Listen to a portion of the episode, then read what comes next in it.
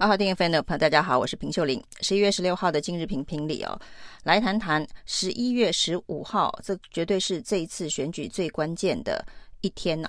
那我是正正钱、正直、正义、正能量、最实在、最可靠的好立委。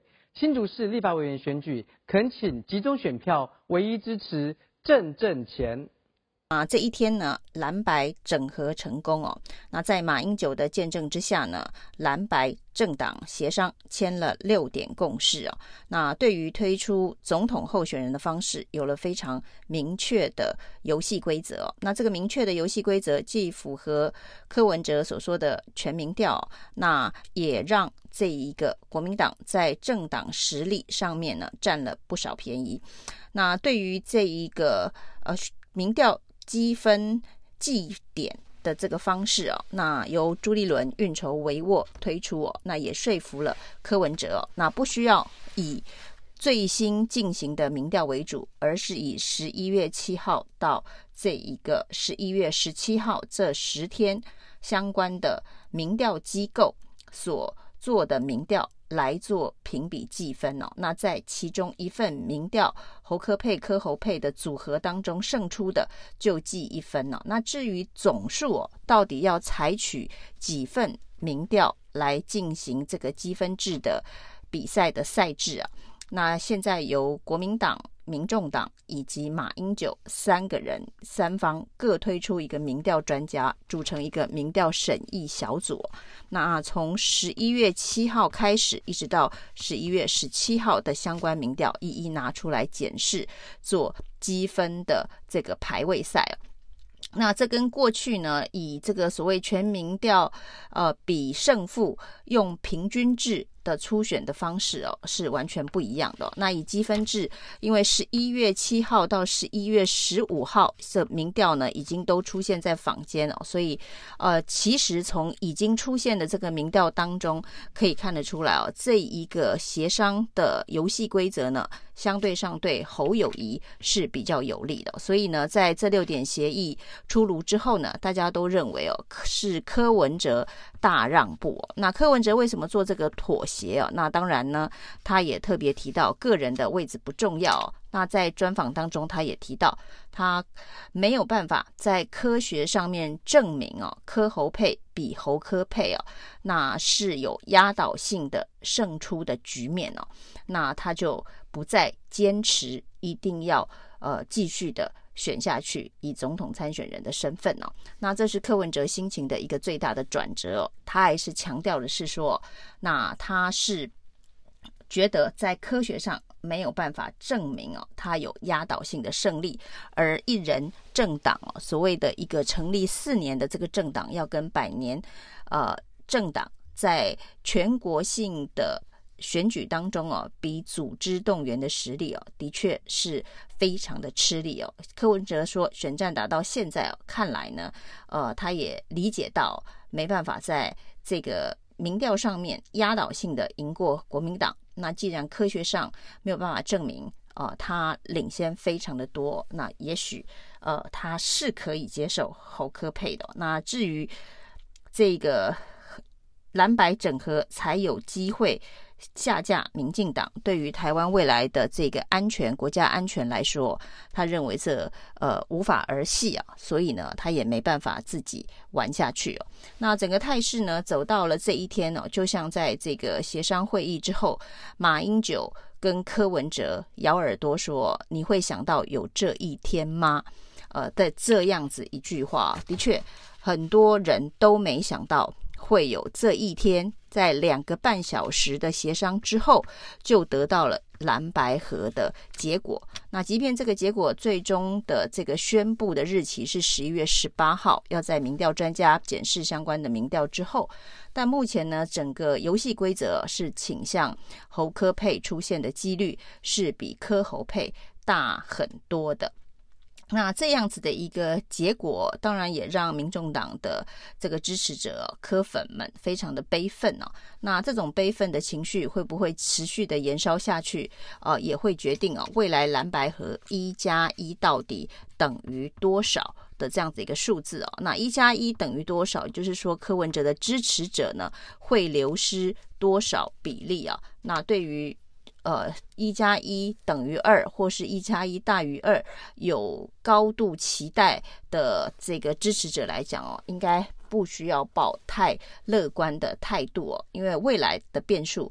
还很大，那蓝白河整合当然对民进党来讲是一个非常大的震撼呢、那绿营的民调专家游盈隆就说，这是一个非常强烈的台风哦，因为柯文哲跟侯友谊的支持者的互补性非常高，穿透力可以从这个二十岁穿透到七十岁哦。那侯友谊在这个五十岁以上的这个支持者跟赖清德旗鼓相当哦，但是呢，在二十岁到四十岁的支持者柯文哲则是领先赖清德，所以呢，当侯友宜加上柯文哲，至少在这个选票基础上面呢，可以说是互补在一个非常完美的结构上面。那这样子的一份协议哦，其实也出现了各自解读哦。呃，有一些这个绿营的支持者认为这是民众党，呃，柯文哲有可能会吃掉国民党哦。那不过呢，整体来看哦，就是以过去的这些民调的积分来看，目前的确是侯友谊比较占上风。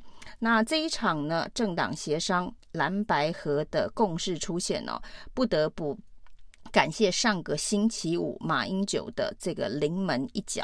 那马英九当时的临门一脚还引来侯办侯粉的大反弹呢。那没想到呢，在马英九愿意出面见证。然后呢，柯文哲请马英九当见证人，朱立伦也迅速的接下了这一颗球，就是邀请马英九担任见证哦。双方是建立了一个互信的沟通平台哦。那这是一个非常重要，能够达到这个最终协议成果的一个关键啊，就是这一个过去。这个诸侯科的这个协商的经验里头哦，彼此的互信度非常的低哦。那甚至在濒临破局之后呢，这个彼此的支持者，呃，互相是以非常对立的态度攻击啊。那是需要一个呃，大家能够有互信。值得信赖的中间人公道伯，呃，促成才有可能有这个十五号的政党二次的协商四巨头的会议哦。是正正钱、正直、正义、正能量、最实在、最可靠的好立委。新竹市立法委员选举，恳请集中选票，唯一支持郑正钱。那这中间呢，有关于这个方案的穿梭，则是朱立伦的运筹帷幄。所以呢，这一场蓝白整合的最大功臣呢、啊，应该就是马英九跟朱立伦了、那马英九，呃，赢了面子啊，在面子上面呢，他成为呃促成这一场协商的一个公道伯。而朱立伦呢，则是穿梭提出了一个各方可以接受的方案啊。那蓝白一定一旦整合，对于整场选举来讲哦，应该可以开始进入国政大对决哦。真正的比赛现在才会开始哦。十一月十八号，呃，不论马英九宣布的是侯科配或是科侯配哦，那整个选举呢，真的可以开始走上了一个。对决之路哦，那这一场对决，呃的方式以及对决的火线哦，到底会以什么样子的呈现呢？民进党的判断是，如果最终出现的是侯科佩哦，以国民党为主角。呃，以国民党为总统候选人的话，那这一场选举就会变成蓝绿大对决哦。那还是以国民党成为这个选战攻击的主线哦，那是一个蓝绿大对决。如果呢是柯侯配的话，对民进党来讲哦，那可能选战的打法是另一种形式哦。因为啊、如果是柯文哲当正的，侯友宜是副的话，那这个选举的这个攻防上面呢、哦，恐怕不只是蓝绿火线，必须要多线呢、啊。那所以呢，对于民进党来讲，此时此刻的沙盘推演啊、恐怕也正在紧锣密鼓的进行当中哦。那不过对于这场选举来讲，至少。不用从十一月二十号开始就进入垃圾时间了，那可以开始进行了这一个在野以及执政党的大攻防，那大家可以针对政策，那可以针对未来施政的蓝图，那甚至是国家的路线来进行辩论了。民进党今天所提出的这个不分区立委名单当中哦，把黑熊学院的沈博洋放在呃不分区排名的第二位哦，那这当然也是非常明确的标示了赖清德的路线啊。那所谓的抗中路线，呃的一个大对决哦，那未来也会是这两组主要候选人交锋的最激烈的这个聚焦点呢。那另外呢，这个赖清德也即将要宣布驻美代表萧美琴成为他的搭档副手哦。那萧美琴挺美的这一个形象跟硬角色啊，那再加上黑熊立委的抗中路线哦，那整个抗中挺美以及跟这一个国民党蓝白希望走的两岸温和路线，的确可以在公共政策的场域来进行一些辩论哦。那的确，台湾是一个惊奇之岛，这个政治上面的大惊奇啊。那不过呢，看来是朱立伦运筹帷幄一段时间呢，因为没想到他早早的就呼吁媒体赶快做民调，原来他是心中有这样回溯民调积分制的副案啊。那另外正好也配合了马英九喊出的全民调所限缩的这个题型，就是侯科配与柯侯配和赖萧配的民调。马英九把民调的题目锁定。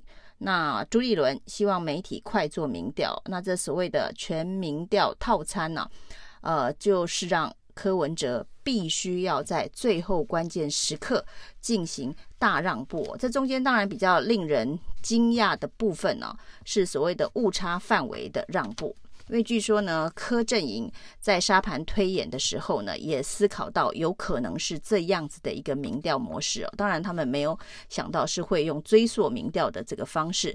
不过当时提到，如果是单纯的互补民调，才有所谓的呃误差范围让分的问题哦。那没想到柯文哲居然同意，连组合式的民调都在误差范围让分呢、啊，就是连柯侯侯柯。的这个组合式的民调也在误差范围让分。当柯文哲在这一点上面退让哦，其实就注定了整个游戏规则、整个协商共识是往侯柯配倾斜。那对于国民党来讲，这当然是一个呃最圆满的结局哦。但是对于民众党以及民众党的支持者，这恐怕需要更多的内部说服的过程。以上今天的评评理，谢谢收听。